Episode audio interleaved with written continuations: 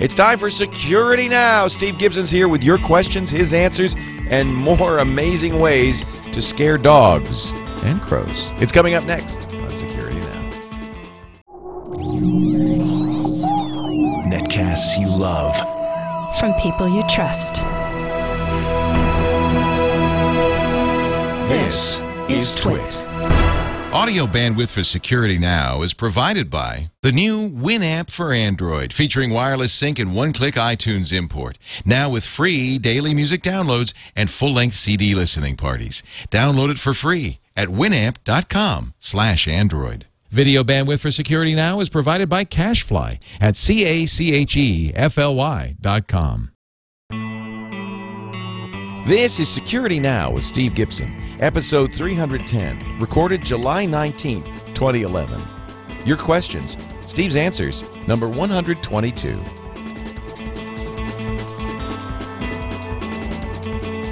Security Now is brought to you by Astaro Corporation, makers of the Astaro Security Gateway. Try one in your business by visiting astaro.com or call 877 the number 4 Astaro. And by Netflix. Watch thousands of TV episodes and movies on your PC, Mac, iPad, iPhone, or TV instantly. All streamed directly to you, saving you time, money, and hassle. For your free 30-day trial, visit netflix.com slash twit. It's time for Security Now, the show that covers your, yes, your, yes, your security and privacy online. And what better person to do it than this cat right here, Mr. Steve Gibson of grc.com, the Gibson Research Corporation, creator of SpinRite, world's finest hard drive maintenance and recovery utility, creator of many free utilities for us all in uh, the realm of Hey, Steve, how are you? Hi, Mom. Hey, hey, how's it, how's it going? And we also talk about other people's security or lack of, uh, yeah. uh, as as it bears on us and our internet experiences.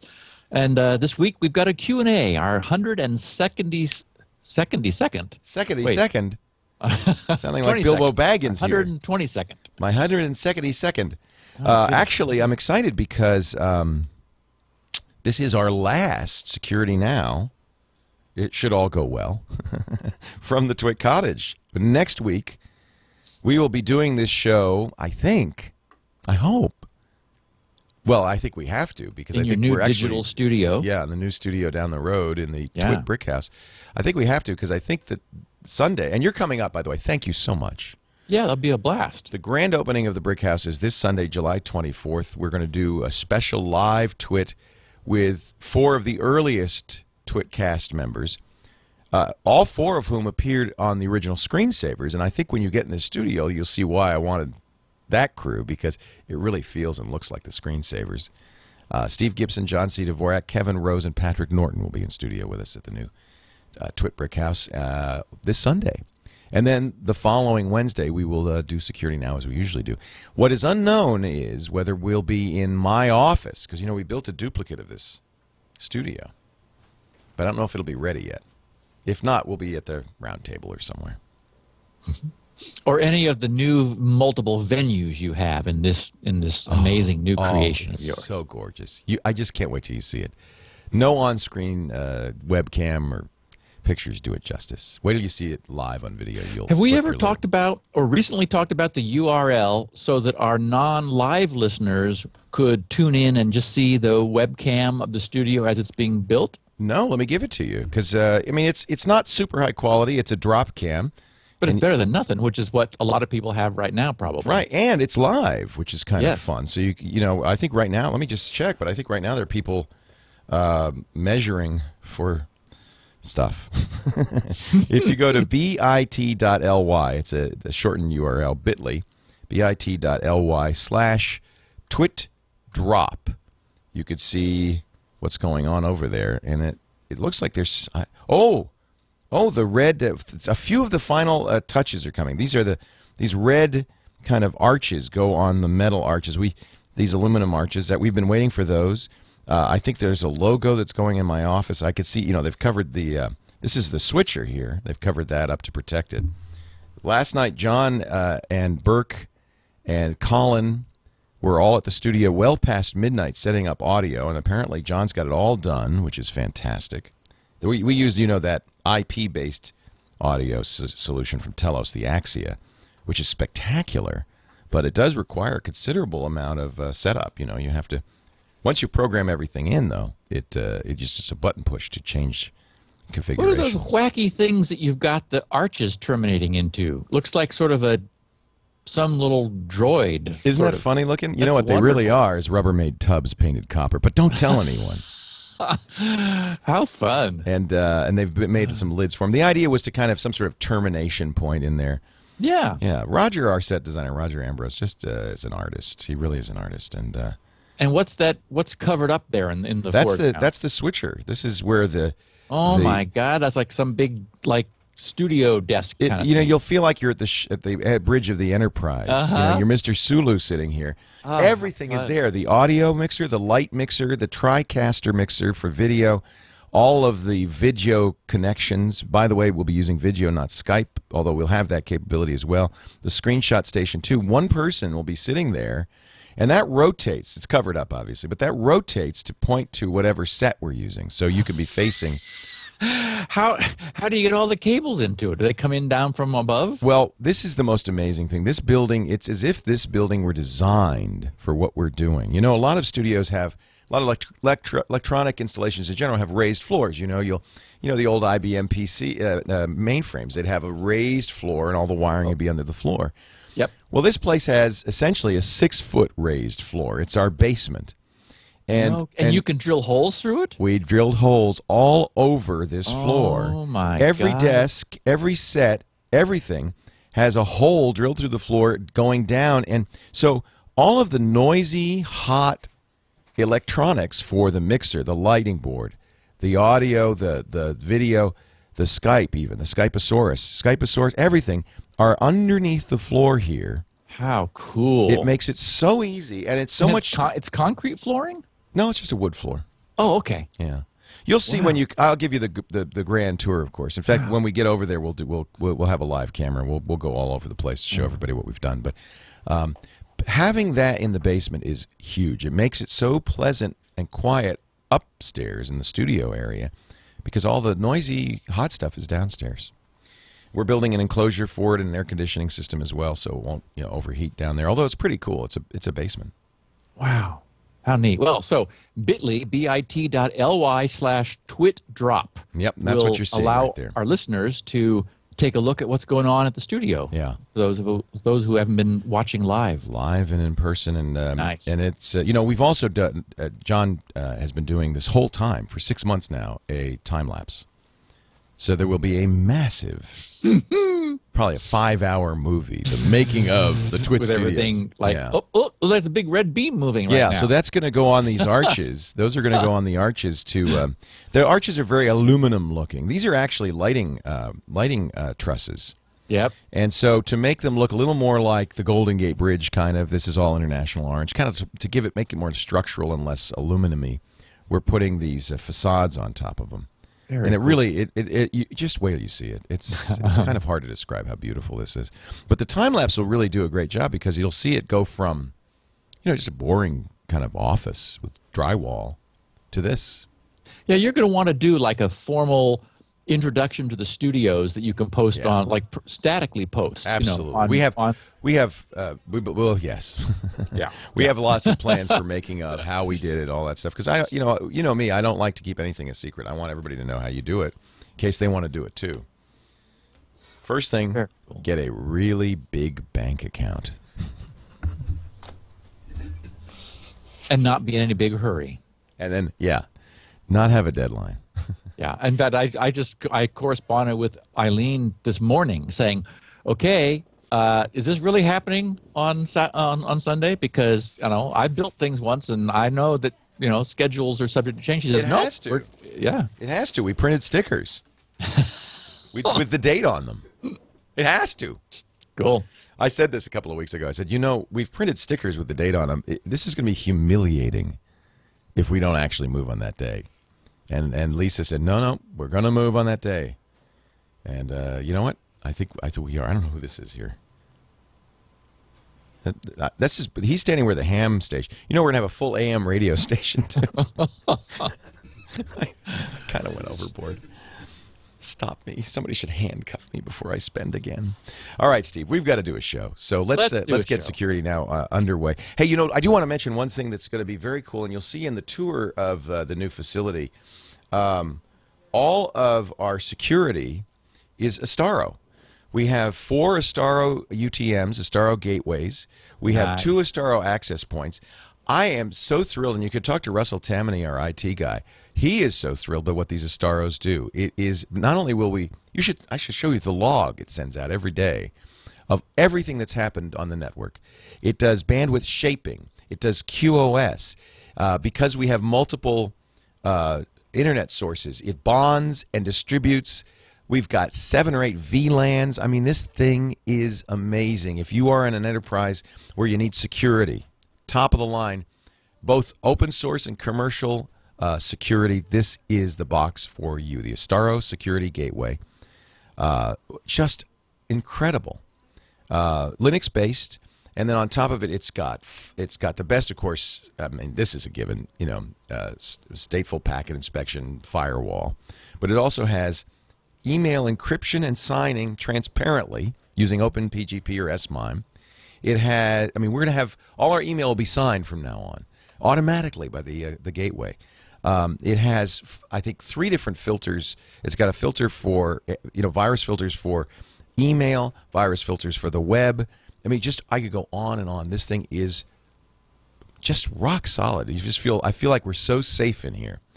877, the number four, ASTARO, if you want to know more. I know typically one wouldn't announce one's security system, but I'm so confident. I just, I can't help it. ASTARO.com is the website. If you're in a business and you want a demo of the Astaro Security Gateway in your office, it's no cost, no obligation. Just call 877, the number four, ASTARO.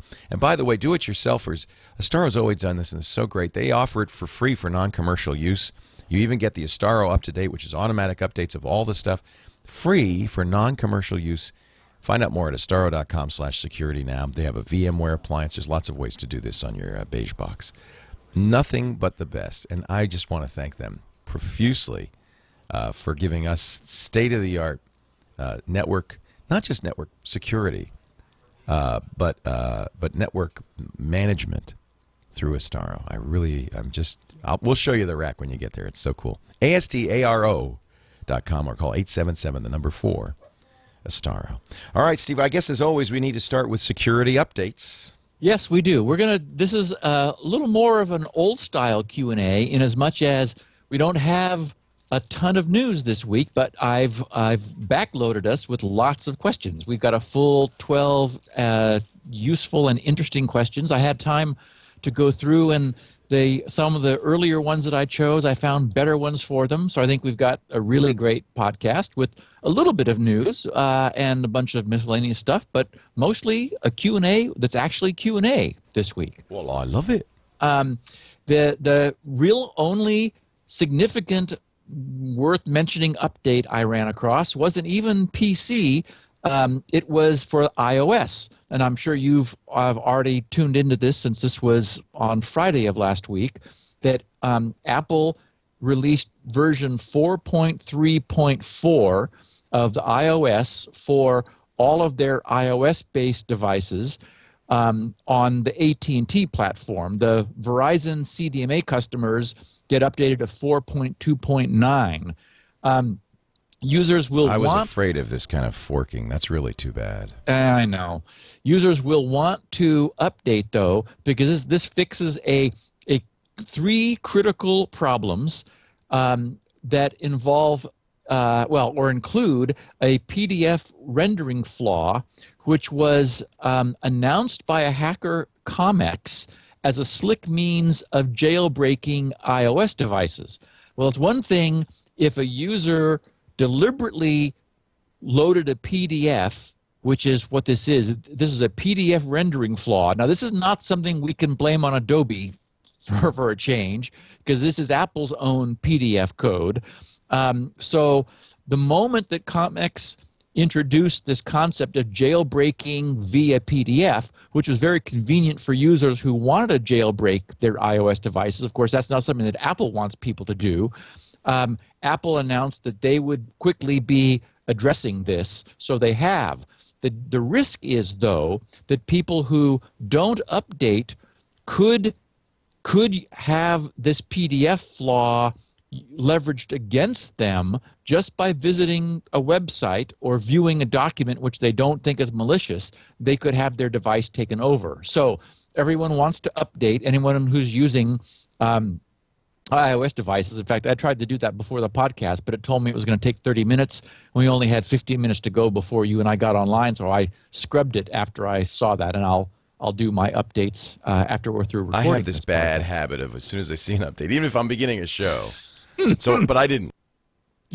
Yeah, and that can bite us when it's a 600 meg, you know, Mac OS. Takes a while. Update. We Yeah. got Lion is supposedly coming out tomorrow, or the next day. Yeah, Yeah. and I have to say one thing that Microsoft seems to have done right, maybe just because they've had much more time to do it, is they, their their updates are smaller in size. My, my, uh, Apple seems to just replace the whole OS every time they they do a major update. Well, So- actually, this is something supposedly they will fix in iOS five. ah, Yeah, that they're not. They're going to have uh, uh, Delta updates as opposed to. In fact, they do give you the full firmware each time.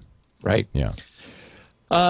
So the only thing I had, and there, I don't really have any information about it, but I got a bunch of people saying, "Oh, Steve, are you going to talk about the fact that Lulz Sec, our Lulz security folks, hacked the Sun newspaper uh, in the UK and put up their own content on the site, which was embarrassing for the paper."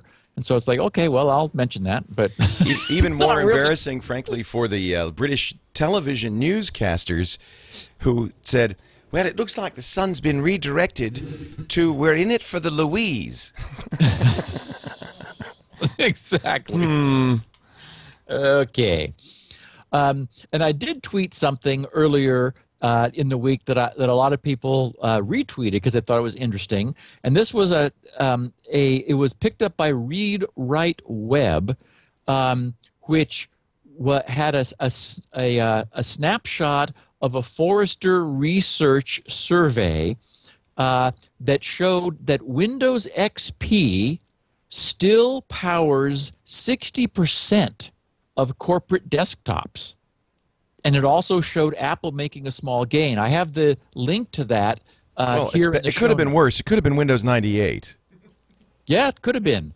Um, and I'll, so I'll just read a little bit from this. It says, according to a new report from Forrester, when I tried to go there, but they want some thousands of dollars for it. So I thought, oh, okay, I'll just I'll just cite what Read Write Web had rather than trying to talk Forrester out of a copy. According to a new report from Forrester, Windows 7 is now in use on 20%, okay, 20% only of corporate desktops as of March 2011.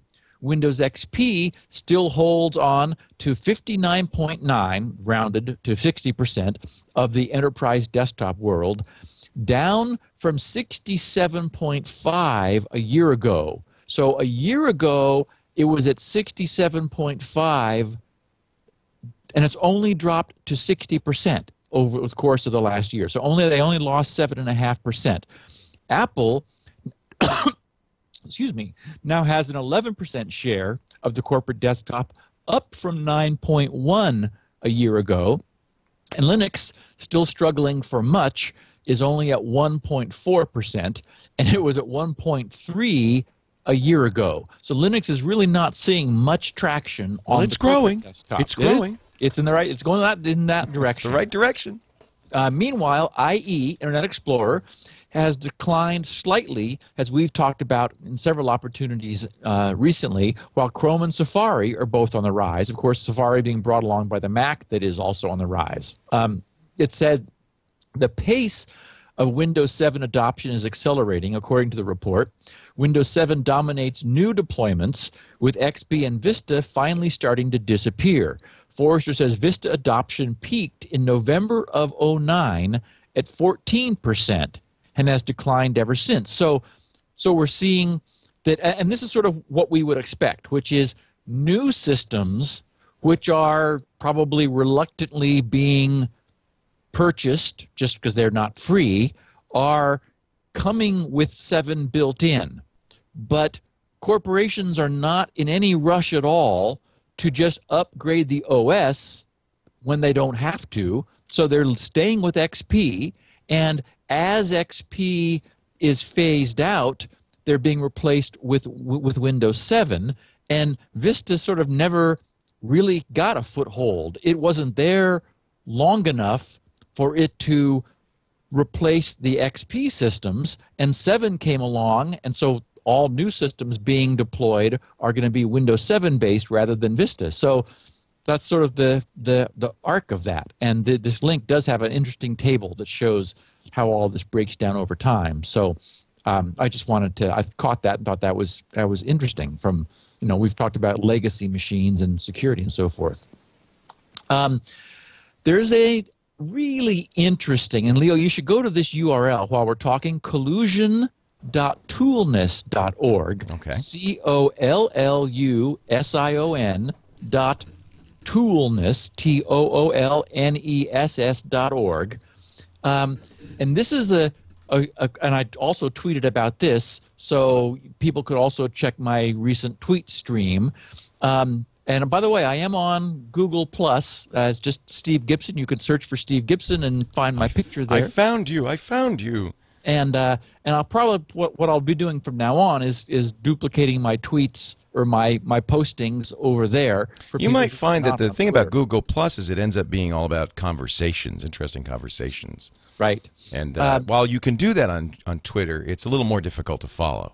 Yes. Um, so, okay, so collusion is actually a, a Firefox add on, which I have not yet had a chance to take a look at. We should, we, I, I- should explain a little bit that I was a little caught off guard by switching from uh, the podcast from Wednesday to Tuesday. We're recording this a day earlier, and so I had budgeted some time that that I will use next week to to have a chance to play with with collusion. What this does, it sort of takes us the next step forward from Ghostery to actually tie together sites that are colluding in tracking us. And so this collusion.toolness.org is sort of just sort of gives you a quick overview example. It it takes you through several sites and and builds their this collusion graph that shows how different tracking which is common to those sites links you together as you move from site to site. It's very interesting um, and and sort of interactive. It builds a cool node graph on the fly as as you move through. I think it's four or five different sites, and then you are able to hover your mouse over the nodes, and it pops up information about them. You can drag them around actually to sort of reorganize this node graph, which is sort of What's interesting though is as you go from site to site, it shows the interrelationship between the sites. Yes. So it's more than just what this site tells you and what that site tells you, which is what Ghostery tells you.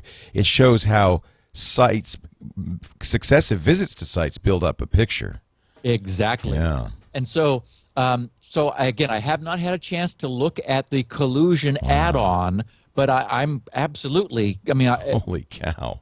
Ghostery is really cool, and this thing uh, running on Firefox that, that will link all this together. I can't wait to take a look at it and see what it looks like. Yeah, this is this is a really nice visualization Yes. of, of, of this information. so, and, and even if you don't want to install it in Firefox, if you go to that collusion website, uh, he he kind of gives you a demo, which we're running through, running through right now, of how visiting sites will build up this this uh, amazing graph of information yeah, about you. yeah. Yeah. So um, many people have tweeted me about Mozilla's new identity effort called Browser ID. Um, I wanted to just acknowledge that I'm aware of it and I've seen it. Um, I'm going to give it a full analysis because I, I dipped in quickly thinking maybe I could take a quick look at it. It's like, whoa, okay, this is some serious crypto technology that I want to understand and share with our users. But I'm encouraged because, of course, we did a whole episode on the issue of identity on the internet. We recognize the importance of it now and certainly in the future. And Mozilla has an approach which they have put together. It's an outgrowth of a project that they have worked on, which is it's still in its infancy, but they use your email address as as you proving ownership of your of an email address with an email loop in order to to to solve the authentication problem. So I, I haven't looked in detail at it, but I imagine it's going to be worth a whole podcast where we pull this thing apart in detail and look at how it works, uh, which we will do. Um, I also noted that TrueCrypt, that is uh, you know, our favorite whole drive encryption system, uh, is looking for money. Uh, they're asking for donations. They want to raise $150,000, and so far they have 10,000.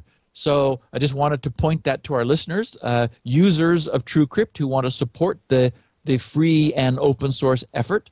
Uh, I would encourage people to go over and maybe give them a few bucks. If should be a so no-brainer. Everybody uses it. And yes, it's free. exactly.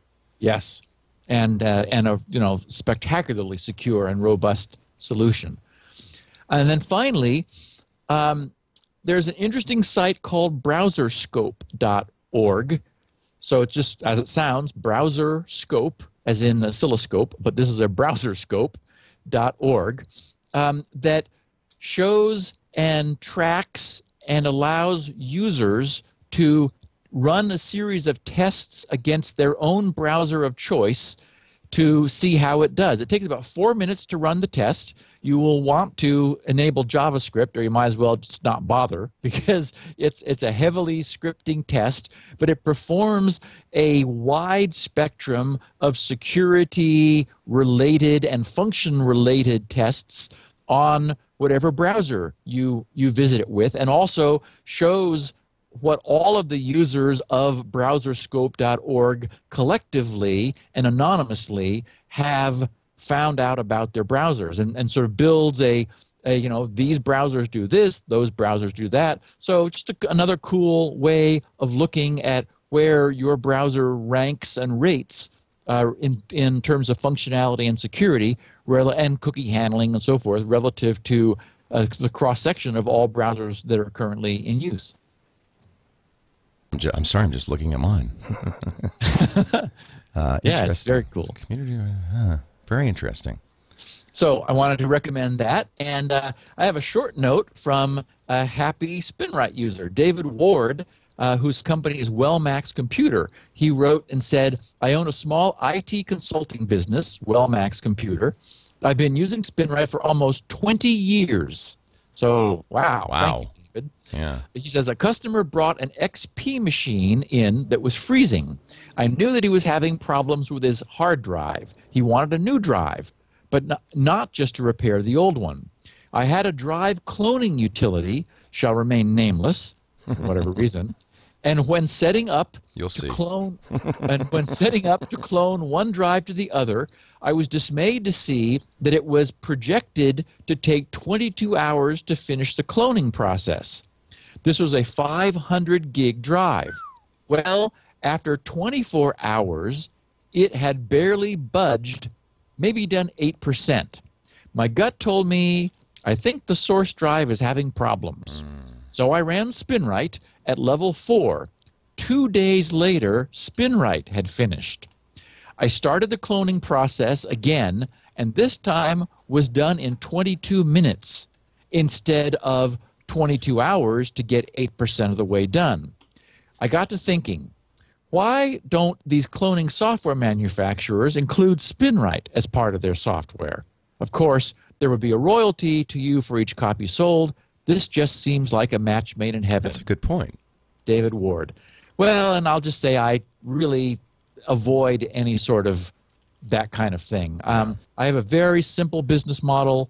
Um, you know, I, I I get people sometimes who want to license SpinRite or bundle it with things, and I, you know, then then we're doing tech. I, we we would still want to do tech support, but then they'd, you know, they'd say, oh no, we'll do tech support, except they can't do tech support because they don't know the product that well.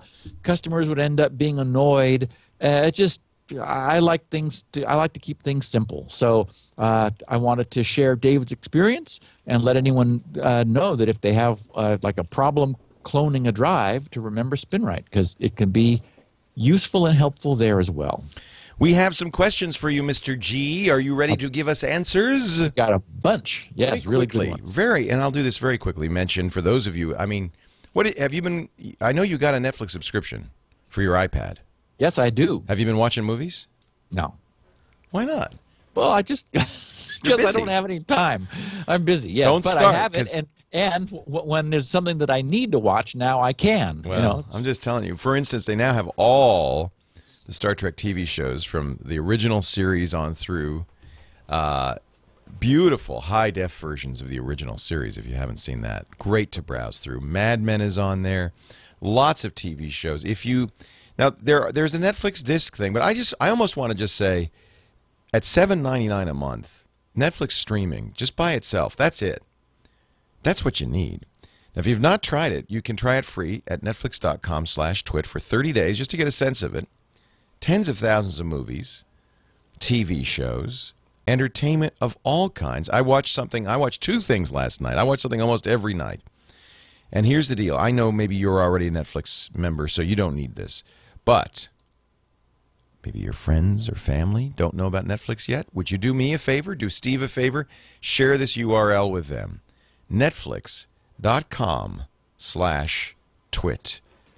Tonight, they could be watching great movies and TV shows direct, downloaded onto their Roku, their PS3, their Xbox 360, their Nintendo Wii, their iPhone, their iPad, their iPod Touch, even some Android phones. Netflix.com slash twit. Oh, The Riches is on now. I loved that show. See, this happens to me every time. I'm sorry. I'm, I'm sorry. I shouldn't. I shouldn't look. hey, you're a ham now, and you've just got your ham gear, you so saw that, did you? Yeah. you'll I be a little the, uh, distracted. I think. I passed the technician um, uh, test uh, on Friday, and I want to thank everybody at the Mount Diablo Amateur Radio Club, many of whom are fans, by the way, Steve, uh, for for being so nice to me. And you know, it was just it really felt good. I haven't taken a test for anything in years, so I was a little nervous.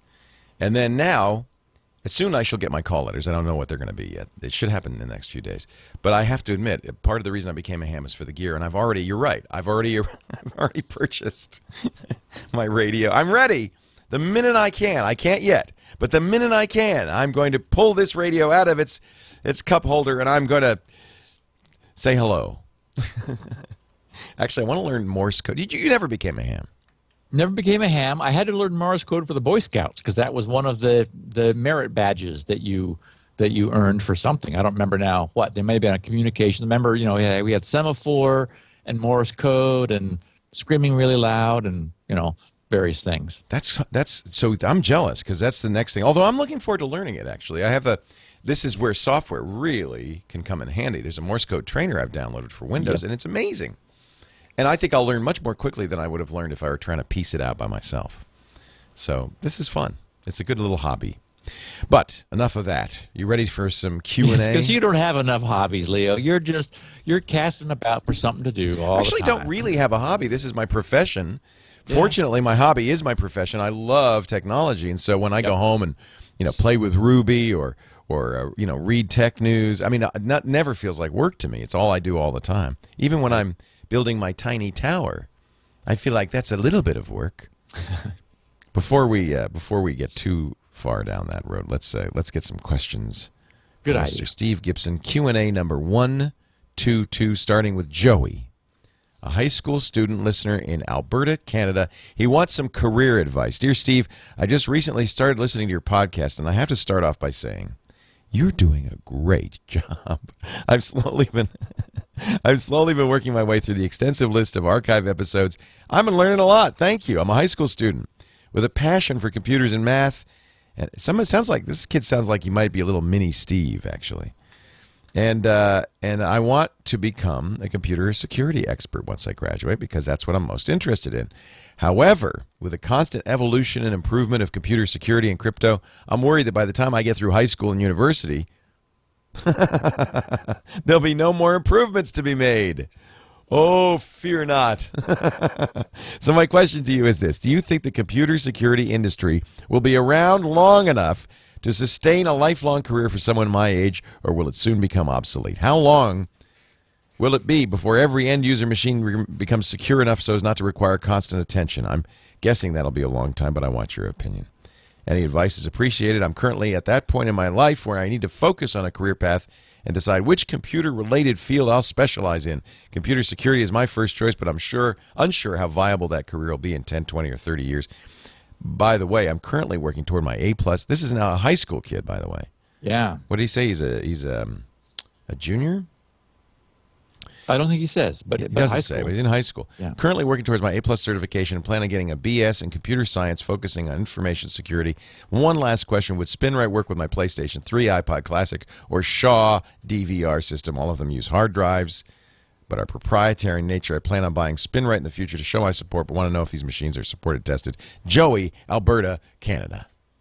Okay, so first, uh, just so I don't forget, yes, SpinRite will work on all of those. People have fixed. We've heard many reports of PlayStations being fixed with SpinRite. Uh, we told some stories years ago about the classic iPods. There was, you may remember, Leo, there was one guy who was collecting them because all he sort of became the guy that collected dead iPods, the original ones with hard drives in them. Yeah, Um, that's a of his- business for this guy. Yeah, all of his friends were just giving him their dead iPods. Then he discovered SpinRite and began running SpinRite on his iPods and fixed them all and was started handing them back to their friends saying, hey, uh, here's your iPod. It works again. So, yes, it absolutely will work on non standard anythings. Um, you have to disconnect it and preferably hook it to a PC. That is, you know, take the drive and hook it to a PC. But if you do that, uh, SpinRite will say, "Oh, there's something spinning here. Let's make it work." It doesn't really Okay. need to know anything about the file system. Correct. The only issue would be on the Shaw if it's an encrypted file system. No, I guess it doesn't matter either. it's all matter. underneath that, right? Yep, and in fact, the the TiVo uses a byte swapped Linux because it's a the original TiVo was a Power PC chip that used a big endian Oh, rather than little endian byte ordering, which was the or the byte ordering of the Power PC. And SpinRite says, "I don't care. It just fixes it." That's awesome. So, whatever. Well done. Okay, so is security going to go away? Um, there are a couple thing, a couple reactions. First of all, when when people generically ask me what they should do, my reaction is always if the, um, the, the way you want to spend your life is doing what you love. So if you love computer science and security, uh, Joey, as you say you do, then I would I would worry less about what you'll be doing in 30 years than in what you'll be doing in 10 years. And we know that these problems are not going to be solved immediately. Uh, we'll discuss the future in a second. But there's just, I- I would never suggest you do something that you don't love because you're worried about 30 years from now than doing something that you do love for the next 10 years or probably for the rest of your life. So, you know, there there are so many high school kids who don't love anything. I mean, they love video games and they love hanging out, but They love their can't- girlfriends. They can't. Then they then their girlfriends, but they can't get a job doing that. Right. So the idea, and and you know, to, and to that extent, Leo is right. You are a mini me, in as much as you know, just like Leo, who you know loves what he does. When I when I talk about, oh, I'm going to get a lot of work done today, it's because I don't have any distractions scheduled, and I just get to do this, you know, computer stuff all day long. There's nothing I want to do more. So, boy, if you can spend your life doing what you love, there's there's I mean, and having someone pay you for it, there's just no better way to live. Now, as for is there a future in this? Um, you know, I've often said that some of this feels to me like the Wild West, like we're still in the frontier era, and I and I joke about how this just can't stay this bad forever, except it seems to keep getting worse rather than getting better. I mean, we're seeing improvements, like you know, Microsoft is finally not you know uh, executing scripts in email by default as they were during the beginning of this podcast. That's been been fixed but boy, we sure don't see any slowdown. I mean, we've we've now we've added a new section of you know breaches and uh, and and break-ins because because there's just been such a rash of that. So I I see things becoming you know evolving the, pro- the, the the threats seem to be getting more sophisticated and requiring a much higher level of expertise to deal with them rather than being simple. So to me, that says the, there'd be more specialization in security, but certainly no, no obsolescence of that. And even if in 10, 15, 20 years, the, the, the challenge changed, um, you'll have a decade of experience in computers and technology and knowledge and detail stuff, and that'll evolve. I mean, I started off being Mr. Hard Drive, and my focus has shifted to security because there was a need and an interest. So nothing prevents you from having your own uh, expertise evolve over time and you know growing and, and learning is really how you want to spend your life and you know the the the creation of the internet completely changed my focus. So who knows what your focus will be 30 years from now, but I would say do what you love and if that changes over time, well, that's growth. And that's a good thing. I think it's fairly safe to say that it's only going to get worse. Yeah. I don't see how security will ever not be a huge issue. Well, and yes, another maybe a great analogy is to look at whether security in the physical world, which is mature as Right, people are, right. that hasn't gone away. We, I mean, the, the whole security issue, uh, you know, e- you know, even non-computer security is. I mean, that's why we have the word security. The, you know, the word came along before computers did. Actually, physical physical security is an interesting field. I I wouldn't even eschew that. You Yep. know, uh, even just locks. I, I went to a, a talk on locks and lock picking. It's fascinating, and uh, and there's a huge uh, resurgence in trying to make sec- physical security systems that work. So you couldn't go wrong. You know, I think there are two areas that uh, in computer science are guaranteed to uh, f- to give you employment for the next 40 years. One is networking, and one is security, and they're kind of related. You know? Yep, I Listen think you're to this right. show, you'll know all you need to know. Good question. Good luck. Jimmy Blake, Sandusky, Ohio, wonders whether we're trying to mess with his head. He said that. You probably received this from a number of people already, but as someone that has recently decided to go back and listen to your earlier podcasts in the Security Now series, after realizing how in depth you get with topics, it threw me for a loop when I saw how the internet works, both as the newest episode for me to watch last week after having just listened to episodes 25 and 26, which apparently I didn't know. It has been a few years where how the internet works. Now, that's not to say you shouldn't be revisiting this series because I love the new depth you're going into, and I believe that having several years of podcast experience now under your belt, you're doing a more thorough job explaining the principles of the internet than the first time around. I presume, Steve, that this is not a surprise to you. You knew we did it once before, right? Yep. Yeah.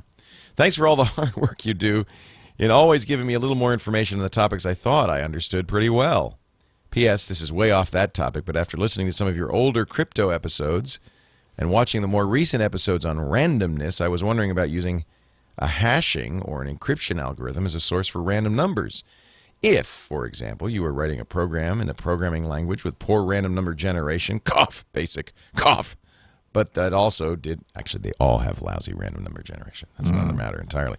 But that also did have built-in functions for hashing or encryption. Couldn't you generate a random string using the built-in random number generator of the programming language, then feed that string through one of the hashing encryption functions, and then use the raw binary? of The result is something with better entropy than the built-in random number generator could produce on its own. Since hashing and encryption algorithms generally rely on a lot of very good randomness. What about it, Steve Areno? Okay, so two things. Um, I did know, of course, that we did a series on how the internet works five years ago, I forgot.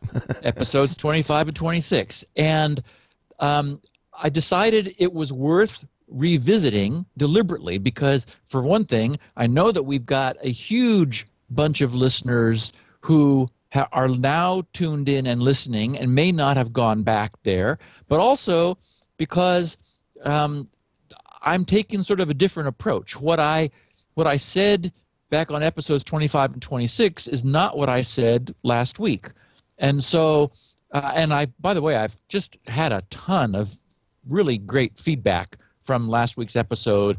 Um, are revisiting how the internet works, um, which I think is worth doing every five years or so. so um, I'm going to, even though it's got the same or similar title, um, I'm going to bring a fresh approach to our looking at it again. And I'm sure that people who've even been listening from the beginning will get more out of it in hearing new stuff about how the internet works this time. So, So yes. it's not like the technology's changing. The technology is not changing, although this time, of course, we will talk about IPv6 and its Oh, yeah. influence on how the internet works. So some, th- some things are changing. DNS spoofing has happened since then. And, and so I'll pull everything that's happened then into the, this revisiting that. But also, I'm gonna I'm gonna do it with a you know a little more style, maybe a little bit more depth in depth this time, so that it builds on everything that we have covered in the last five and a half years. It gives me a better foundation for for talking about um, new stuff in additional detail. As for random number generating in like languages that have bad ones, the problem with the random number generators in most languages is is not the algorithms so much as that they lack a good source of entropy that is a good source of seeding randomness which feeds the random number generator. So if you just switched it over to a crypto based approach which potentially could generate very good random numbers, you still have the problem of if, if your intention is to make it unpredictable, then you need to somehow arrange to get the to, to- well to, to give it entropy in order for it to churn out random numbers based on a good algorithm but from an unpredictable starting source so that's really the trick um, i solved it with various of my recent pages where I've needed to generate randomness. Um, and we talked about one that that R and D page. I think it's grc.com slash r ampersand d slash js dot htm as js as in JavaScript dot htm, which is where I wanted to develop the technology to do that for some future projects. Um, I have a a 256 bit token which is received with that page from GRC, which I then hash with a whole bunch of client side stuff in order to generate something which we know has the entropy available from GRC, but then we then further scramble it so you're not actually taking what what GRC's server provided. You're you're adding entropy to it over on the client side, which really gives you the best of both worlds. You know you'll have a, at least as much entropy as you got from us, which is a lot of entropy because we've got a very good random number generator running on the server GRC, yet you won't have the security problem of relying on something from GRC. So all you're doing is you're adding to the entropy you received, which guarantees you have security from GRC knowing what you're using, yet you have the the added entropy that you're generating on the client side. So it's possible to do clever things like that. There is a site, I think it's randomness.org or randomnumbers.org. There, there's some, um, it's been around for, for a long time, for years, uh, a source of, of entropy that that anyone can pull on the internet that, that you could use from a basic program for example to generate some some seed entropy and then maybe add to it by following the mouse around or or looking at the time of day on the local machine just pouring all that additional hashing all that into a a seed which you would then use to start off a a, a good cryptographical based uh, random number generator. So those problems can be solved, and they're fun to solve. We have a tweet from uh, Green Drive at Green Drive, Alan Hoiberg in Denmark. He's uh, making a very good point when he asks, "What's to prevent is my credit card stolen?" By the way, we uh, we we talked about that last week, and I posted that on Twitter and or maybe it was Google Plus, and got boy, it got a lot of scared people. But he said, "What's to prevent is my credit card stolen?" which was a site created by a very reputable group, the anti-phishing working group.org, from serving up a page that does actually post data once in a while. In other words, could it have been malicious? By the way, I don't know if you know, Steve, but it, D, OpenDNS blocked it as malicious. Yes. They didn't bother um, to look deeper, obviously. This was, I love this question because it's something I failed to address. And it, it comes up whenever we're talking about something that looks trustworthy or for example i mentioned that i looked at before i, I mean i when i found the site and it's saying put in your credit card and your name and your billing address and your your expiration date and things. It's like no. And and i never did but i looked at the source and i saw that it i saw what it was doing. So alan makes the point and which is I which I wanted to reiterate or or or really remind our listeners, and that is what a site is doing today isn't necessarily what it's going to be doing tomorrow, and that's a super valuable lesson. Um, so you're right, Leo. This is from really good people. We want to. You'd want to make sure that it was being delivered over HTTPS to prevent a man in the middle attack from changing what that page is delivering and this is uh, this is related to what we talked about with well with with Google which was that that Chrome is now if your if your page comes in over HTTPS Chrome's the Chrome browser is now enforcing and insisting that any scripting for the page also come over HTTPS that is not allowing the sort of the laxity of a mixed content where the, the where the the scripting would not be as secure as the page delivery other browsers would warn you that there was there was mixed content but wouldn't absolutely refuse for example to run the script if you said oh yeah go ahead whereas Google Chrome does which is a good thing. But it's it's it is a lesson to remember that that you know any site which is behaving in a trustworthy fashion on one day, which you determine, for example, by looking at what the scripting is, isn't necessarily doing it on some other day in the future. So it's it's worth keeping your guard up all the time. And I just that that caught me off guard. It's like, yep, you know, Alan's right. What we we we cannot assume what's going to happen in the future. We just don't know. I don't. Was it irresponsible of me to repost that link? Mm, I don't think not. so because it's from a good it's from good people and it is um, uh, you know I, I, would say the the benefit far outweighs the the liability certainly raised uh, awareness let's put it that yes way. yes Yes. tim in maryland wants to know more about randomness he says steve you talked about how randomness is a very important uh, cryptography uh, issue but I, I just don't understand why how can you use something random in a process that must be repeatable in order to decrypt I thought the whole idea is that your password is somehow used to generate a key, which is then used to encrypt the data. You certainly can't use a random key because how would you ever decrypt it? This has bugged me for some time now, and I can't seem to find any clear description on it. I'm sure it matters, but I don't know why.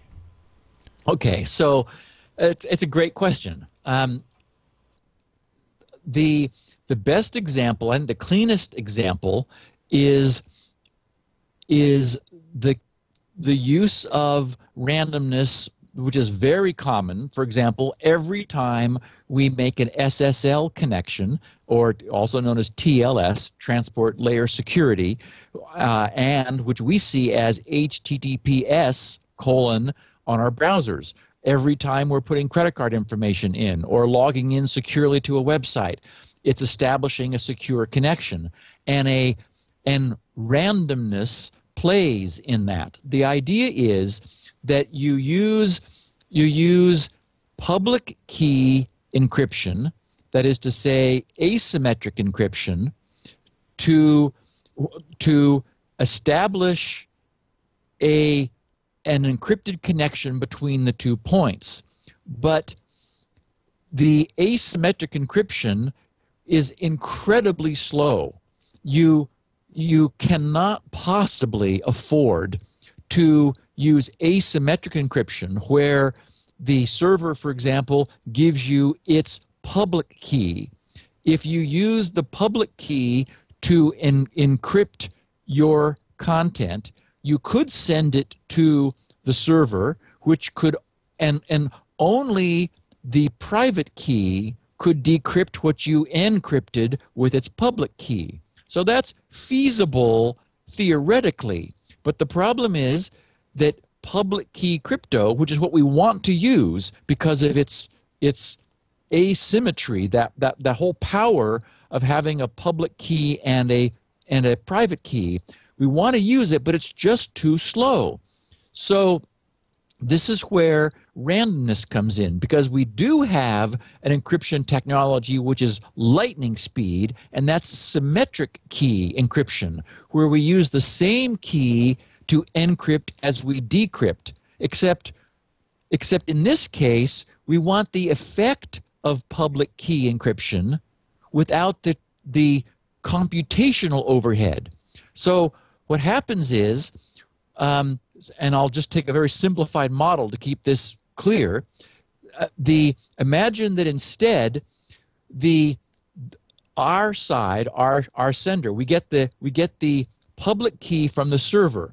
Now we make up, we use randomness to to create a a short 256 bit, for example, symmetric key that we encrypt. We encrypt that short symmetric key with the server's public key.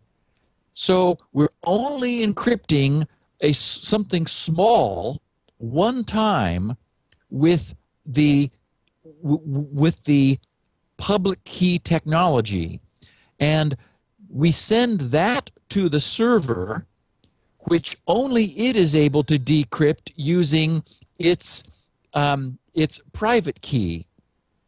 And now I know what the symmetric key was. The server has our decrypted symmetric key, and now we can we can transact back and forth at very high speed and with low computational overhead using the symmetric key. So, so the the point is, in order to make that secure, we have to be able to generate a symmetric key randomly with very high quality so that no bad guys can guess what that symmetric key is. So there, there's a, a very clean instance or, or a, a simplified example for how randomness is required for cryptography um, because it's, um, it, it, it's just far easier for us to use asymmetric encryption to to create a short key which is then transmitted to someone who can decrypt it and when we use that that we then we use that short key for the actual bulk uh, payload transaction and it works I, I always like that kind of clever solution. It's a, it's it's the same problem you have in the old days. This is how I remember it. When you wanted to, you know, encode a message, you'd have to send the key somehow, and that was a huge security flaw. Yep. Uh, because you have a symmetric key. It's the same key used to encode as to decode. So public key Ex- cryptography kind of broke through that problem, but still Exactly. had, had this asymmetry of computational uh, difficulty. Greg in North Hollywood, California, wonders about memory hard functions. Stephen Leo, in episode 296, listener feedback number 115, you said, quote, Steve, but imagine an algorithm which is memory intensive, that is, where in order for it to function, and there's just no way around this, it has to be given a big, like a gig, memory block. And it has to have it all to itself for some length of time in order for it to do its job. And, and there just isn't, you can demonstrate cryptographically, there's no way to do this without it having access to all of that memory, and those are called memory hard problems. So he continues I'm running a desktop computer with 8 gigs of RAM. I need it for VMware. Long story. Some desktop motherboards support up to 32 gigs of RAM. As you noted, GPUs, the graphics processing units, have 4 to 6 gigs of video RAM. Some motherboards will support up to 4 video cards. Now, I think that the context was using FP, FPGAs, field programmable gate arrays. I'm not following this at all. And the problem of an FPGA having a few gigs of RAM. Is that the problem? Steve, Okay.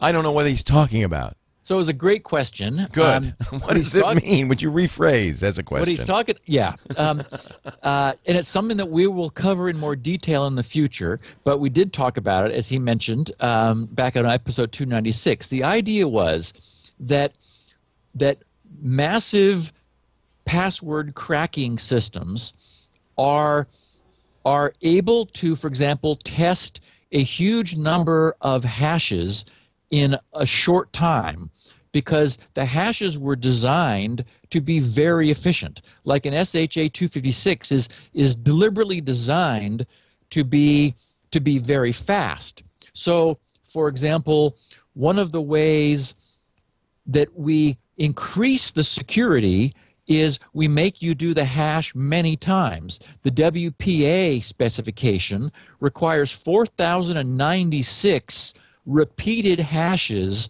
of the like you just hash and then you rehash that and you rehash that and you rehash it in a loop 4096 times. So however much time it takes to do one hash, this at least makes that 4096 times longer. And due to the nature of hashing, there's no one knows how to short circuit that. No one knows how to just like do one operation that gives you the result of 4096 hashing operations. It because it's cryptographically strong, we don't know how to do, do that faster. Forcing anyone who wants to, to, to generate a trial key, for example, in the case of WPA Wi Fi uh, encryption, they ha- they're forced to do this 4,096 times. Well, smart people have said, you know, you could design an FPGA, a field programmable gate array, that ha- because they're getting bigger and more powerful, where you built 4,096 SHA 256 hashing engines on a single chip. So essentially, you, you, move this problem out of the time domain and out of like a loop, which our computers have to execute, just into silicon, where you, you put a test in and this piece of hardware just goes, and just in no time at all, almost like in a big pipeline where hmm. where all 4096 of these SHA 256 hashes hashing engines are going at once processing hashes, you could make it extremely fast. So because of the threat represented by our ability to to create algorithmically dense silicon, the leading edge smart guys who think about how do we increase security, they've said, wait a minute. It's one thing to have algorithmic density, but if we also required memory density, that is, if we if we required if we came up with some sort of clever functions which are which they call memory hard functions. That is, functions which are not algorithmically dense, but they're they're memory intensive. Then there's no way, for example, you could put 4,096 of those if each one of them required a gig of their own. Well, that would be 4,096 gigs in order to do do this same process. So so essentially, we, we, this is sort of a theoretical construction at this point. This is the leading edge of where crypto theory is going in terms of okay, we're we're seeing what GPUs are doing. We're seeing what what field programmable gate arrays are allowing. How can we keep the security of cryptography high? How can we keep that bar high in the face of of algorithmic speed? And what they're seeing is that requiring large blocks of memory, which our contemporary machines do have, but which screamingly fast algorithmic density doesn't yet have, is one trick we can use for keeping these things hard and slow. So that's what that was about. Well, I'm relieved to know. Randy Hammock in Sun Valley, California, has an AC power line frequency tale. I had an uncle who worked in a small power plant. Their frequency, we were talking uh, last week, I think, about how the fact that the 60 hertz electrical power was going to kind of be deregulated. So it wasn't Yep. exactly whatever it was, 59.98 hertz or whatever. I have an uncle who worked on a small power plant. Their frequency regulator was a clock with two second hands. One second hand was driven by the power line, while the other was driven by a very accurate pendulum clock. Oh, boy. The pendulum clock speed was controlled by adding and subtracting small gold weights on a balance scale. WWV was used to verify the pendulum clock time. That's the world clock in uh, Boulder, Colorado. The radio clock. Once the pendulum clock was calibrated using WWV, the generator speed would be adjusted to keep the two second hands in sync. While the short term frequency of the generator may be awful, this system would pretty much assure a two second per year accuracy, which was what the government required. A really neat example of a generator being manually phase locked to a highly accurate standard. That's a cool way of doing it. I just thought that was cool. I mean, you can imagine. It's. I mean, I guess it was a small power plant, and I don't know. I don't know how long ago this was, but you know, the idea of going into the power plant and here's some wacky clock where you know where you've got two seconds hands, and the engineer somewhere is looking at them, literally seeing which one is ahead of the other, and you know, s- speeding up or slowing down the generator, whose actual spin, the actual coils on the generator, are what's producing the sine wave output that this power plant is putting out onto the grid. And so they're they're tuning the speed of the generator one um, w- which is directly driving one of the hands of this of the two second hands on the clock the other one being driven by a pendulum which you know and, and pendulums actually keep really good speed. You need to also keep them constant temperature or to have them temperature compensated because um, if the if the pendulum is made of metal, we know that metal expands when it gets warmer, and that would tend to slow the clock speed down. But then they're also backing that up with WWV, which is the Fort Collins, Colorado time standard, uh, as you mentioned, Leo. So, you know, overall, Collins, it looks like right. it's pretty good, pretty good technology. I said Boulder. Fort Collins, of course. Fort Collins. Drew in Atlanta wonders about the value of IP filtering. Steve, my Google account was recently breached. Oops. I was made aware of the breach by Google reporting unusual access to my account from a Chinese IP address. I've never been to China. Luckily, I was able to update my password and I haven't seen anything unusual since, but it still leaves me a little uncomfortable with the idea that my account could be accessed from anywhere when I usually only find myself in a few specific locations. So I was wondering how practical would it be for a company like Google to set up user controlled IP filtering for individual accounts? As a network admin, I frequently use IP filtering to prevent malicious use. It'd be nice if I could go into my account security settings and explicitly tell Google my account should never be accessed from outside the US, or drill down even further and say my account should never be accessed from outside the subnets used by my home ISP and smartphone carrier.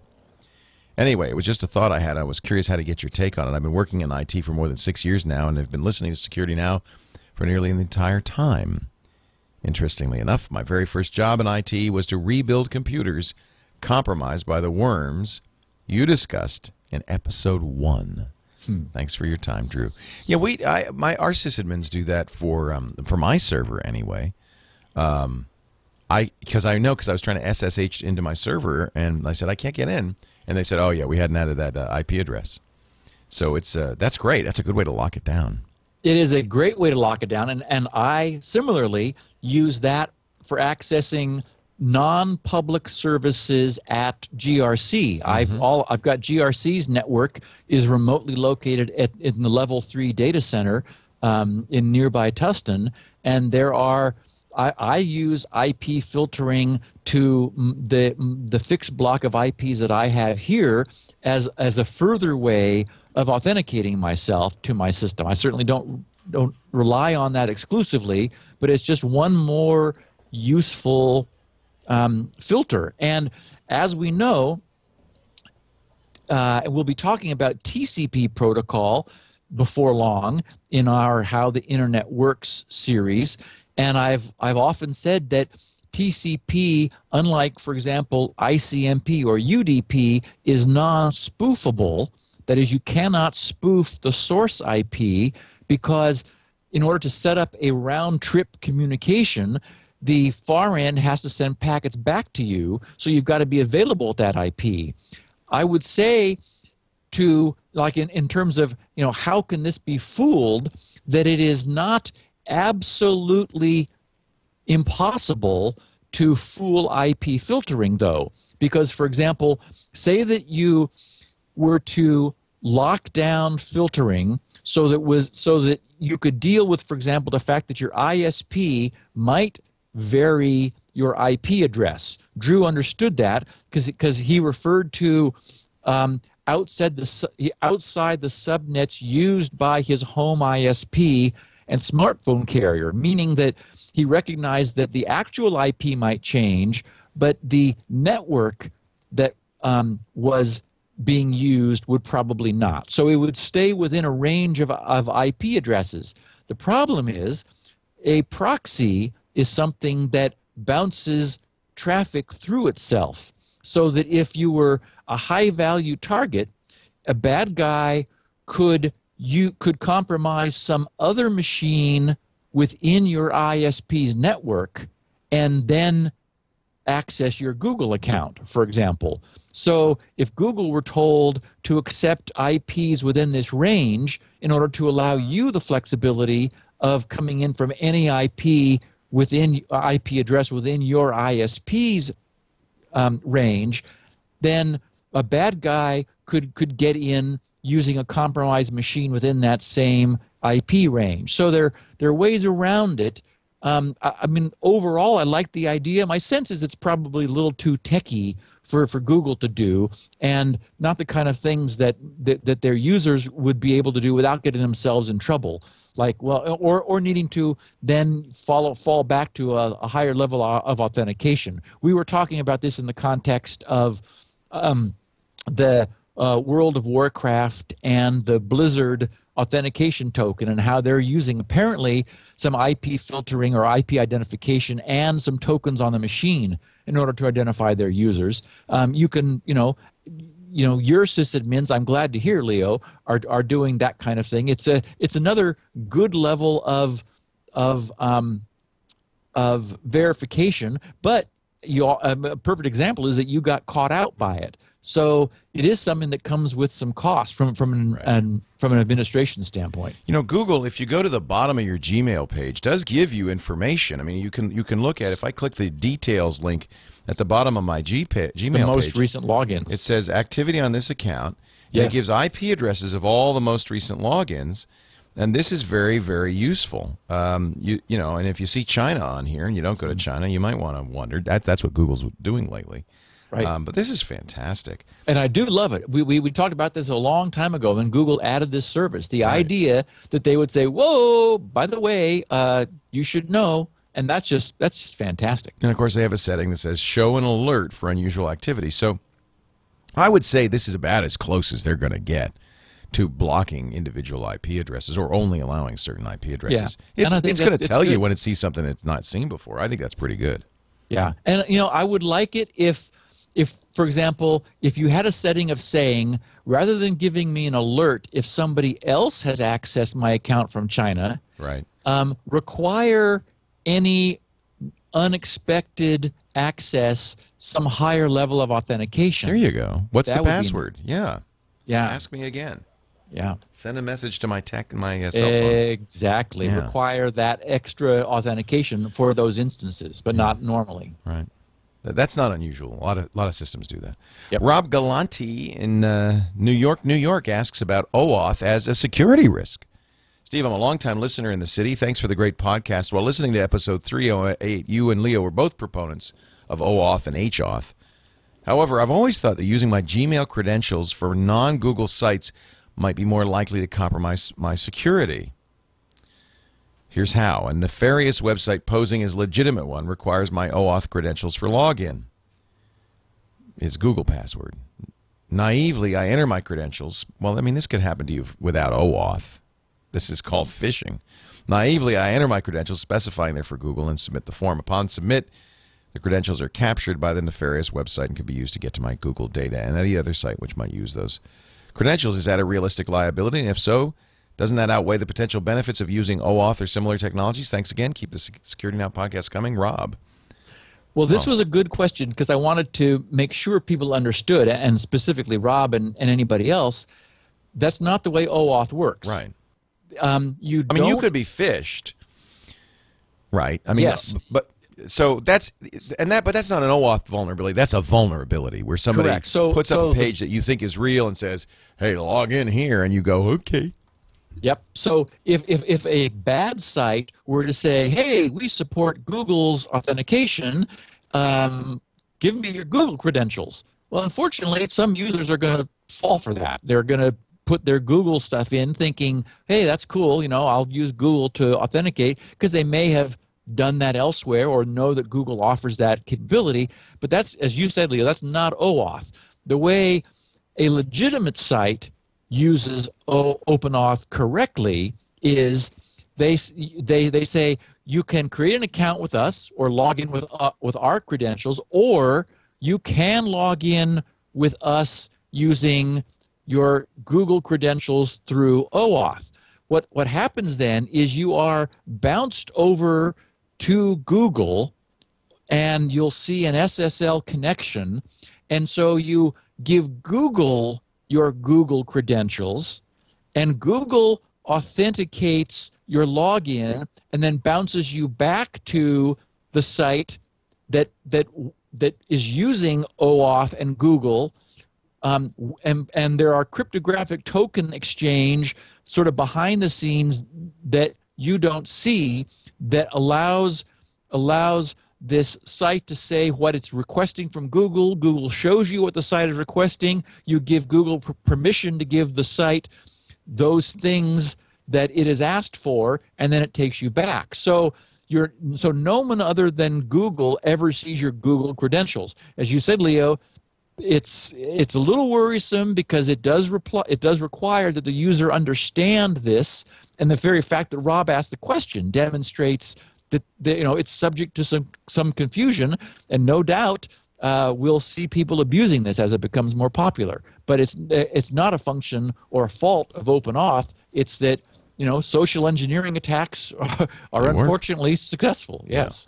I mean, that's the whole point to OAuth was that you would only, you would never give credentials to anybody but the appropriate site, and that they Right. pass along a token. Oh, and I love it. And the early the early problems, there were a couple implementation problems that got fixed early on. So I I really promote this. I'm seeing more use of PayPal, and much as I really dislike the PayPal company, um, I sure would rather authenticate with PayPal than give my credit card informa- information to some random company that I'm never going to use again. Yeah. So Yeah. um, it's it you know this kind of thing where it's boys it's slow to happen, but it's it's a good trend.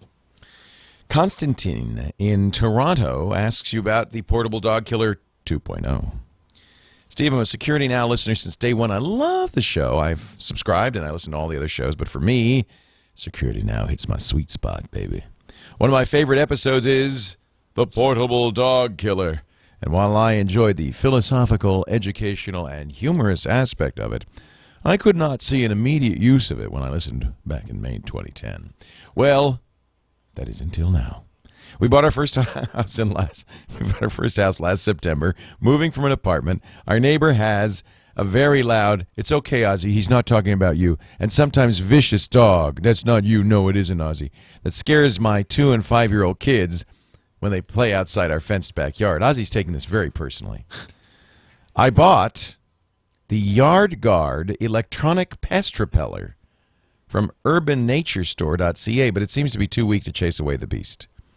I then found one person, apparently a Security Now listener, who made the PDK 1.5 and published his progress at damage.hackhut.com. However, his instructions are not complete and difficult to digest. You know where I'm going with this? Steve, Steve, Steve, the community needs you to build PDK 2.0 and publish up to date instructions on how to make one of my own. I feel it will be against the spirit of invention and exploration you and Leo are trying to inject into the minds of a young generation.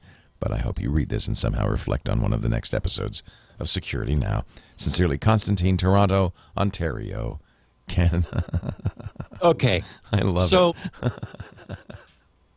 okay. Uh, so I've got to update our listeners on what's going on. Okay.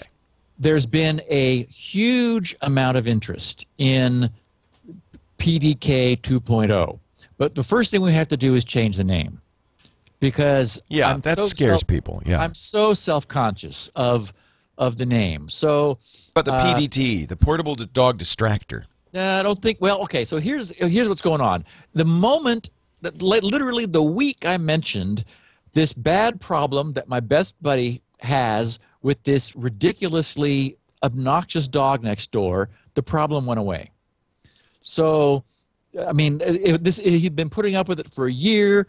Uh, it had been escalating. Um, he'd been complaining to the neighbor. They finally like visited or heard the dog when it was doing this and realized the problem. And they, they've been far better better about it ever since.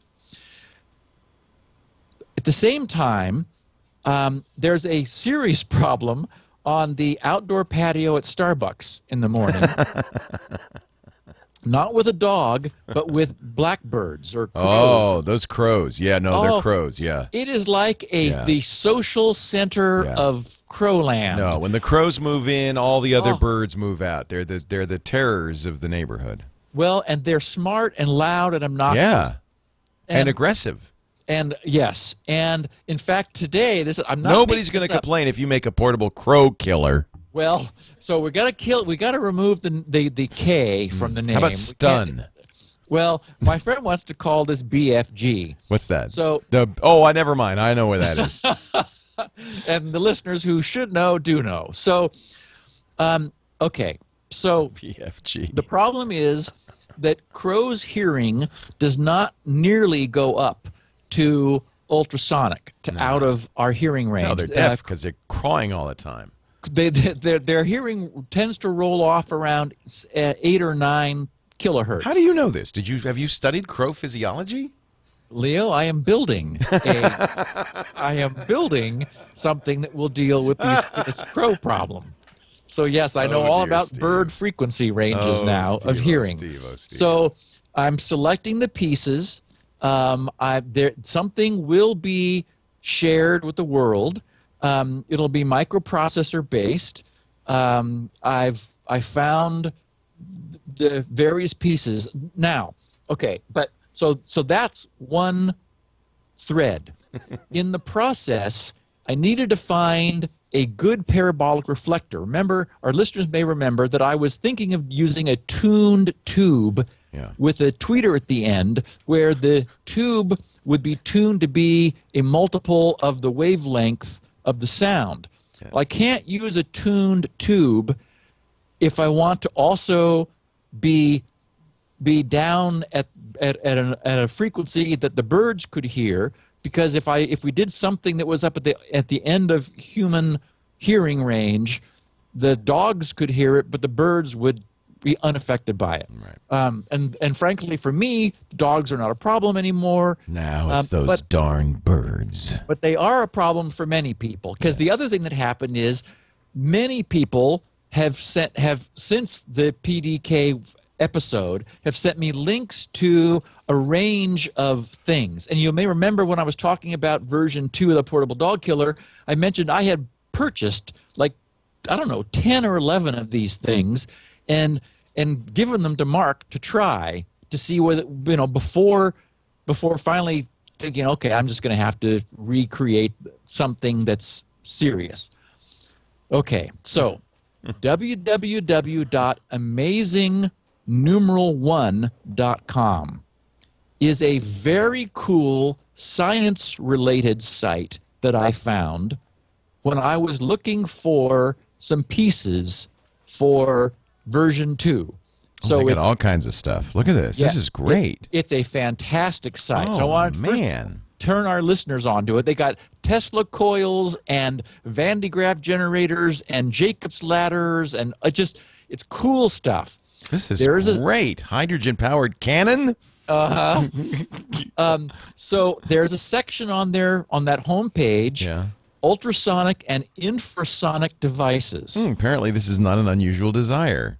the top pro- the top one there is the second um, thing listed as animal and dog control but but use property protection ultrasonics for property protection Oh, look at that parabolic uh, sucker.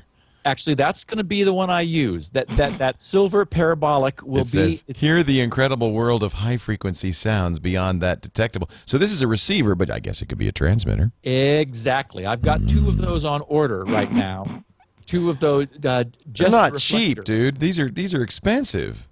uh, but yeah A couple but hundred just- bucks. I'm all I'm doing is getting the parabolic refle- uh, the, the the parabolic dish. Dish. So that's only fifty dollars. Okay. Yeah. Look at this, Uh, a sonic nausea device. Oh, keep going down, Leo. There are some there is some serious technology here. This for is- saying, this is- for, for and this- dealing with dogs. And this stuff is not illegal. Great little electronic device that can use be used to clear out those guests that never want to leave long There's after the party that is makes over. you nauseous, apparently. uh, high pitched sounds that are hard to locate. This is obviously aimed at teenagers. Then there's the Phaser Pain Field Blaster, complex sonic shock waves. The Phaser Blast Wave Pistol. See, Steve, I thought you were a reprobate. These guys are far worse. Phaser Pain Field Generator, yes. intended they've for law enforcement with- personnel. They have they have some things that generate 130 dB at several meters, and they have grids of high frequency um, Yeah, generators speakers. That work these. in some sort of phased array for for dealing with this. So I did want to let pe- listeners know that because I, I have no timeline for this, I'm pulling pieces together. I will document everything I do. We'll make it a community project. I found the microprocessor. It's only Wait a minute. Ultrasonic blaster, sonic shockwaves blow holes in metals.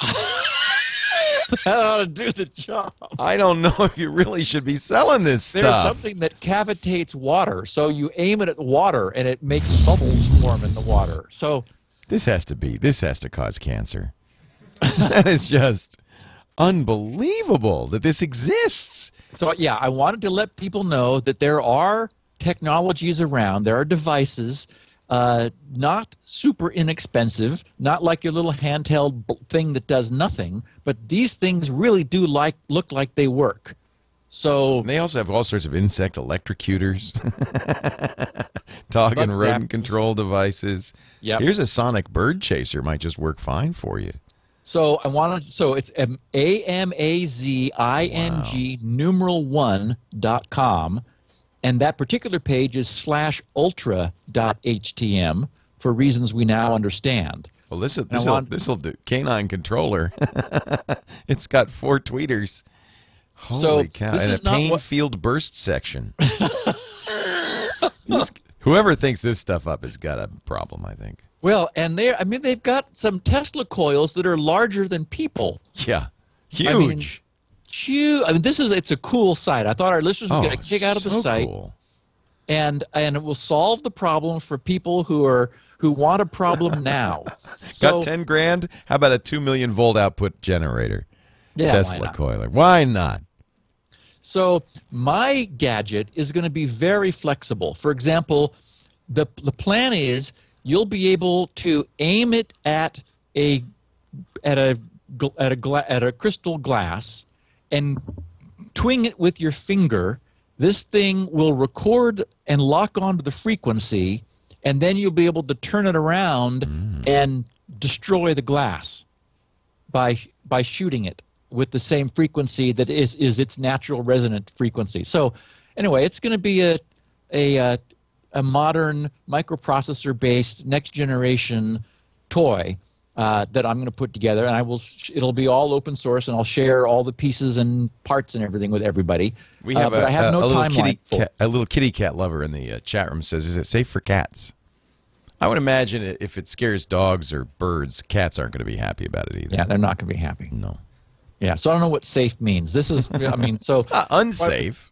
it, that's why we're just changing it into. I wanted to call it the Sonic Interocitor, uh, but but I'm not sure. And of course, that pays homage to one of the best sci-fi movies of all time. Uh, the Interocitor was what Cal Meacham built when he received instructions mysteriously in the mail uh, in the movie This Island Earth. So oh, wow, that is an obscure reference. well, I'll bet you we've got listeners who go, oh, they, "Wait, they love it. Interocitor? I remember I know Interocitor. Interocitor, yeah. Yep. So there's, there's another guy in the chat room says, "Is there anything that's guaranteed to work on cats?" Well, how are cats bothering anybody? I don't. Cats are nice. they don't bark. No, they just their pictures keep showing up on Google Plus. That's the only thing wrong with them. Okay. So anyway, now so listeners who want something which is not wimpy, which looks to me like it clearly works. or Can- sets can- things on fire. they have a video on their site uh, from a tech TV show called Invent This, in which they uh, they show their interest in I know, dangerous stuff. Yeah. Wow. So th- these are not wimpy solutions. Use at your own risk. They are available uh, pre-built or also in kit form. You can buy the plans only and download them immediately online. Uh, interesting site, which I ran across because I was looking for a parabolic dish, and that led me to everything else. It's not the kind of thing I'm going to build. I'm going to build something very cool uh, and and very powerful. Um, I have uh, I found 200 watt um, Class D, which is to say Class Digital, uh, switching audio amplifiers, which will which one of which will be used for for driving this thing. Uh, and I'll, I'll as I pull the pieces together, I'll end up uh, sharing it all with our listeners. Uh, but in the meantime, there are solutions that exist which uh, do not look like they are wimpy. No, they do not. no wimpy solutions here.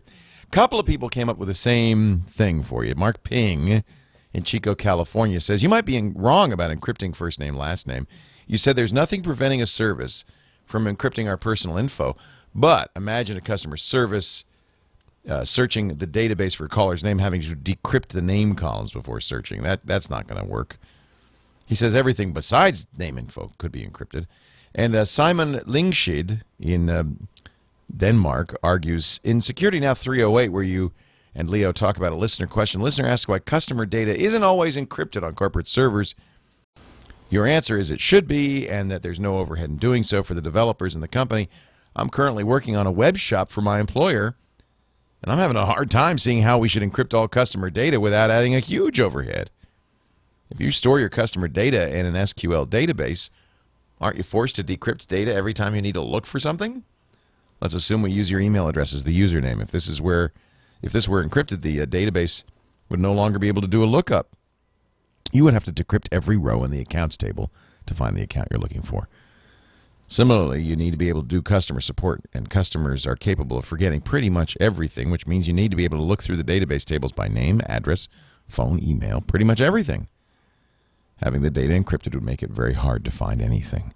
You'd either have your application encrypt the input data and simply look for that, but that would mean that queries such as, you know, the select query using your name Steve wouldn't work. Not even if you encrypted Steve as the encrypted version, it'd look like anything would look anything like the encrypted version of Steve. Could you share your ideas on how this would work? I think we I think we probably get the message. Maybe it was a bad idea. So, um, my database uh, behind uh, my e-commerce system is encrypted, and we have I don't know hundreds of thousands of records, and uh, Sue is able to pull up anyone's record instantaneously. How does so it does it decrypt the database and then do the search or does she keep a decrypted version in memory? No, neither.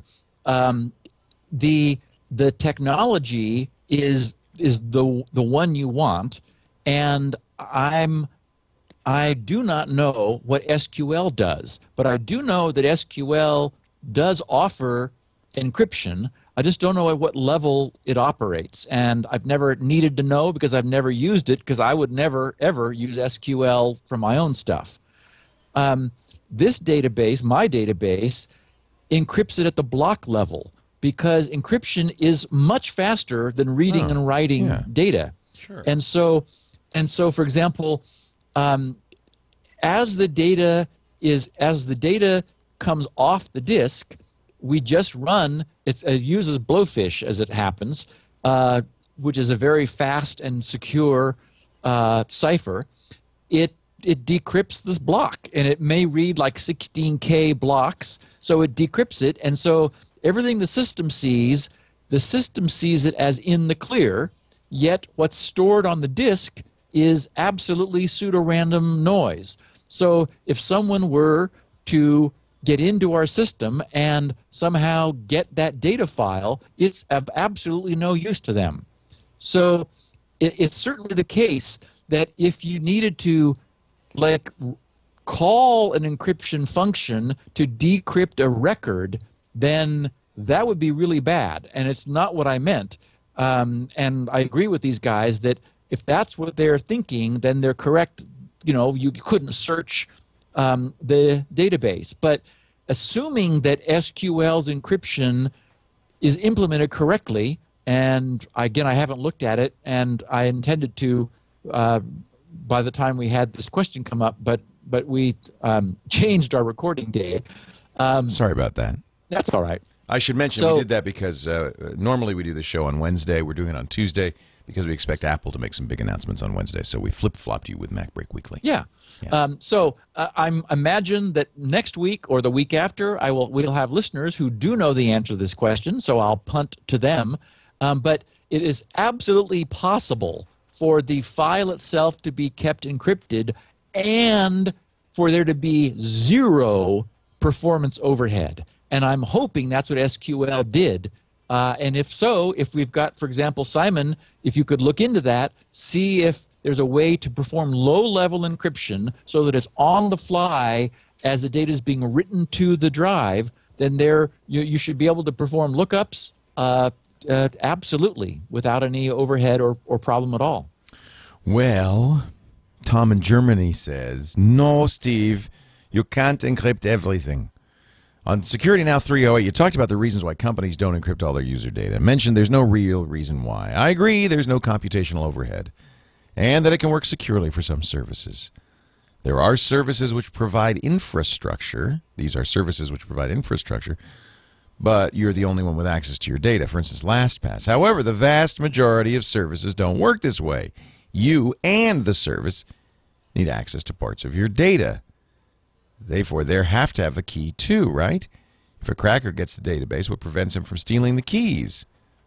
It's the same problem as with DRM on home entertainment products. As you yourself stated, it can't be secure because key and encrypted data are accessible by the player, which can be accessed. If you exchange player with server and access with broken into, you see there's no real difference between stealing plain text DB files alone and stealing encrypted DB files and the keys. I'm a security advocate myself. I think the situation could be improved, but I respectfully disagree that it's possible to securely encrypt all data and all services.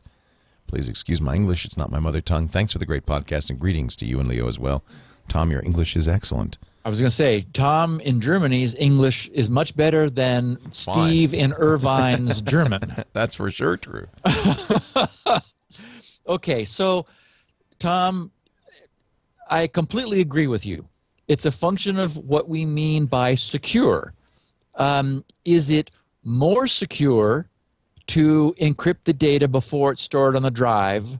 And I'm sure you would agree with me that it is more secure. Is it absolutely unbreakably secure? No, because you're right. The it, it is it is very much like the DRM problem where we know we can't encrypt DVDs because the player has to decrypt it in order to show it to us, and that's in the hands of the consumer. Um, it's from from for example, the attacks we've seen have have been files stolen from systems, and those files, if encrypted, don't do the bad guys any good. If if you could steal them post encryption, then obviously the encryption is not helping you and you're not getting more security. Yet the cost is so low to store the files encrypted that my point was everything should be. There is no cost. There is, it is not perfect security, admitted, because the system can decrypt the data itself. But it really, it raises the bar substantially for the bad guys to get the keys because they could be stored on a different box or they could be stored in a YubiKey um, offline encrypted container. I mean, there are there are ways to make the keys much harder to get to than the data. Um, for example, my system, um, it it derives the key on the fly and that's nowhere available in the machine. So I mean, I I may have over-engineered this, but uh, you know, I was designing this with security as a priority. So you know, you can make it very difficult if you want to. Perfect? No. As we know, you could argue there's no such thing as perfect security, but the cost is is virtually zero to store everything encrypted if you can decrypt it on the fly. And I'd much rather have my files stored as pseudo-random data so that for example, if someone came along and grabbed the hard drive, they've got nothing because the keys aren't there. And there are certainly ways to, to make that happen. Our last question comes from Simon Hart in Burwell, North Cambridge, England. He's wondering about ISO files on USB keys. Stephen Lee, I've been a long time listener to Security Now. Very much enjoy listening to it. Blah blah blah. I was interested in hearing the episode. blah blah blah. well, I everybody says nice things. Thank Yeah, you. We right, appreciate right. your nice things. I was interested to hear the episode recently when one of your listeners recommended burning an ISO to a USB stick in order to create read-only media. I too have been playing with the possibility of using a USB stick for sysadmin. Actually, I'm trying to uh, get multiple ISOs on the stick so it could be used selected. Uh, you could select the ISO using the grub loader from Linux. I too thought this would be a good way to create a read only environment and was going to suggest it to the show. However, a doubt crept in before I did. Surely the reason to boot from read only media is to avoid the cross infection of suspect machines. But simply burning an ISO to a USB key does not make the USB stick read only, it just makes the booted environment read only. If I put the same stick into an infected machine, the infection can still place malicious files on the USB key, which potentially could cause another machine to be infected. Or am I missing something? Simon. You are missing something, Simon, because that USB stick does not have a file system. Ah. That is that you know we're we're used to thinking of a USB stick as as as you know just store files on it. So you're not storing the ISO file that is you know ISO in like a FAT or you know an ext Linux partition file system or NTFS or anything. You're actually burning the ISO to the USB. So the the USB stick does not have a file system that that, that a another computer could write to because it has an ISO um, it, ha- it has an ISO CD-ROM file system which doesn't have the ability to be written to. The, uh, the operating system recognizes it as a read only file system, and it, it's been created and, and closed so it cannot be modified. So it's, it's not a, a, a normal read writable file system containing an ISO file. It is that file as the file system, so there's nowhere to write to. Well, there you go. It's, it's, it's a clever solution. Clever. Now again, not I wouldn't I wouldn't say that it is the as secure as a hardware write protection because in theory you could have somebody modify the ISO file system. I mean, it's not going to happen, but in theory, it could. So if you're a belt and suspenders person, I would do both. Um, burn the ISO file system to USB and have hardware write protection on that USB stick. And as we know, those are available. Or just use a CD or DVD. You could do that too. yes. Steve Gibson is the man in charge of the Gibson Research Corporation. That's why you'll find him at grc.com. You'll also find that that's his Twitter handle at sggrc. And uh, if you go to grc.com slash feedback, you can ac- ask questions for our next feedback episode, two, two episodes hence. Are we going to go back next week to the internet uh, basics? Um, we're not going to immediately because something came up that just wound my clock. Uh-oh. Um, someone tweeted me. His name was Walid, W A L I D, or at Walid on on Twitter. He pointed me to a security breach that has long been standing. I think 13 years is the number that stands out in my mind. This was a mistake that was found in the Openwall um, system. It's a, I think it uses Blowfish as a hash. The reason I bring it up is that it was it is a I've I've so often talked about using generalities. I've talked about how hard it is to be perfect with security, how easy it is to make a mistake. It happens that this particular mistake, which is exi- which exists in Linux systems all over the world, that's been in the has been in the code for 13 years, is is a perfect example of a of something that people could look at day in and day out and never see what was wrong. It involves the C language. It involves some some things that the compiler does for you that is really subtle and I realized that it is it would make a perfect episode. I'm going to explain about about um, uh, types and character and integer types and a, this little bit of code and what it does. It's going to be a propeller head episode, one of our, you know, ones that's going to make people think. But I can explain this so that everyone is going to be able to understand it and get it.